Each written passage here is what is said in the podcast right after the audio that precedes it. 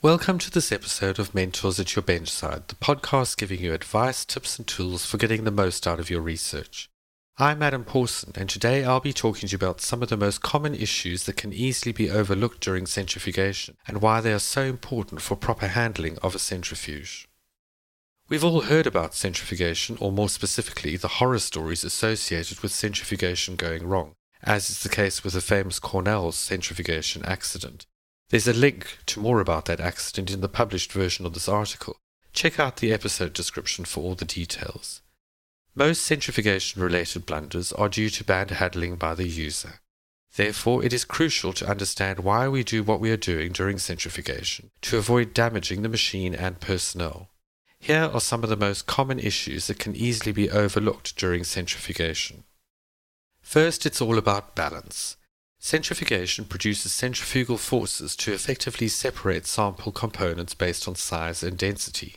Small weight imbalances can cause abnormal vibrations that can damage the rotor. An unbalanced centrifuge is as dangerous as an unstable chemical reaction. It can not only damage the instrument, but can also start a domino effect of catastrophes all the way from instrument failure to sample breakage that could release potentially harmful contaminants into the environment, such as infectious samples and harmful aerosols, and user injury, overall resulting in large-scale destruction and posing a major safety hazard. Precise balancing is crucial during high-speed centrifugations. To understand this better, we need to go back to some basic physics concepts. According to Newton's second law, force is equal to mass times acceleration. Thus, the centrifugal force generated during centrifugation is directly proportional to the sample mass and acceleration.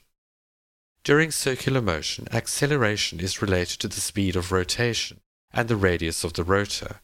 At high speeds, even slight variations in the sample mass can lead to substantial force imbalance, which could be catastrophic. Irrespective of whether the centrifuge has a fixed angle or swing bucket rotor, two important factors to consider when balancing include sample volume and the symmetrical arrangement of the tubes. It is important to ensure that the sample volumes are equal in all tubes, and that the tubes are placed directly opposite each other in the centrifuge. If there is an uneven number of tubes, even it out by adding an extra tube filled with water to the same volume as the experimental tubes. If the solutions are not of similar density, example acetone and water, the tubes should be of equal mass rather than volume to be correctly balanced. An additional factor to consider in the case of swing bucket rotors is to make sure that all the slots contain rotor buckets appropriate to the machine and of the same weight. Second, what about the difference between RCF and RPM and why this matters? RCF, or relative centrifugal force or G-force, and RPM, revolutions per minute, are commonly used to describe centrifugal speed. However, these units are completely different, and there's a link to an article outlining the key difference between RCF and RPM in the published version of the article. RPM denotes rotation speed, which depends on rotor radius. RCF denotes centrifugal force on the samples and takes into account both rotor radius and the speed of rotation. The same RCF can be achieved in centrifuges with different rotor sizes by appropriately adjusting the RPM. This makes RCF the go-to unit to describe centrifugal speeds, as it can be compared across centrifuges, whereas RPM is only constant for centrifuges of the same rotor radius.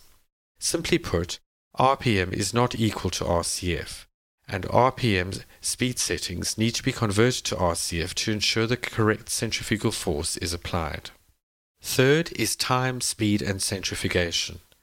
The choice of centrifugation speed depends on the size and fragility of the particles in the sample. The smaller the particle size, the higher the centrifugation speed.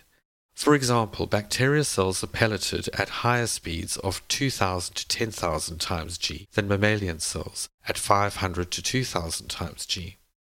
Furthermore, lower centrifugation speeds may be used with more fragile samples. Another critical factor that influences the efficiency of separation is RCF.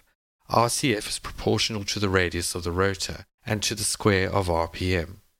Due to the square dependence of RCF and RPM, Centrifugation speeds of 1000 RPM for 5 minutes and 500 RPM for 10 minutes are not interchangeable. The former produces a much larger RCF than the latter. Thus, it is important to consider RCF when determining the speed and time of your centrifugation. The fourth issue to mention is centrifugation at different temperatures. Centrifugation generates heat, which can increase the temperature within the centrifuge, sometimes by more than 15 degrees C, and there's a link to more about that in the published article. This can affect the stability of temperature-sensitive samples. In such cases, refrigerated centrifuges are usually preferred.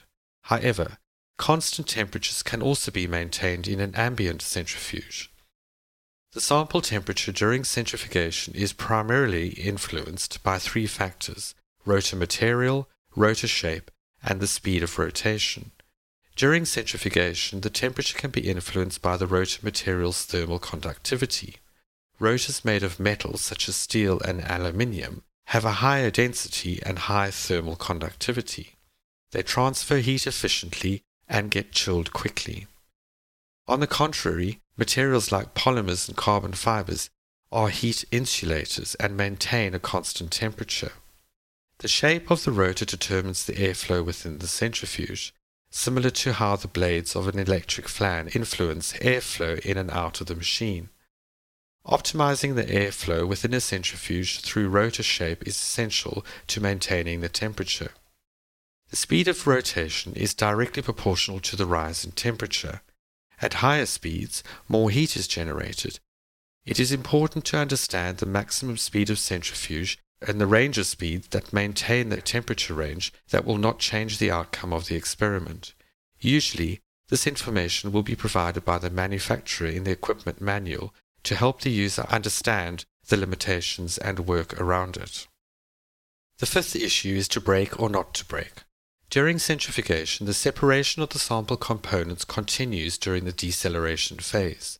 Many centrifuges offer the option to control deceleration settings, the brakes, to bring it to a stop faster. But when we do really need this option, what is the effect on sample outcomes?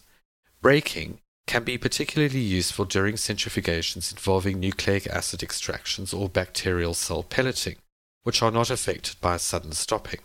However, for experiments that are more sensitive to abrupt deceleration, such as isolation of peripheral blood mononuclear cells and gradient centrifugations, braking can cause separated layers to remix. In such cases, it is more suitable to turn off the brake so that the deceleration is gradual and does not disturb the gradients. Some centrifuges provide a range of deceleration settings.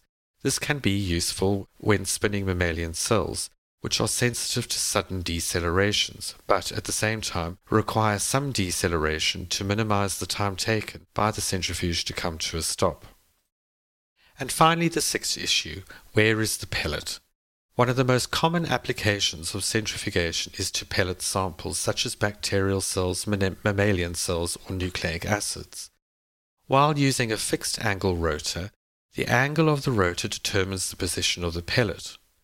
To ensure you always know where the pellet is, a good lab practice is to always spin the tubes with the lid hinges placed in the same orientation, for example, lid hinges facing outwards.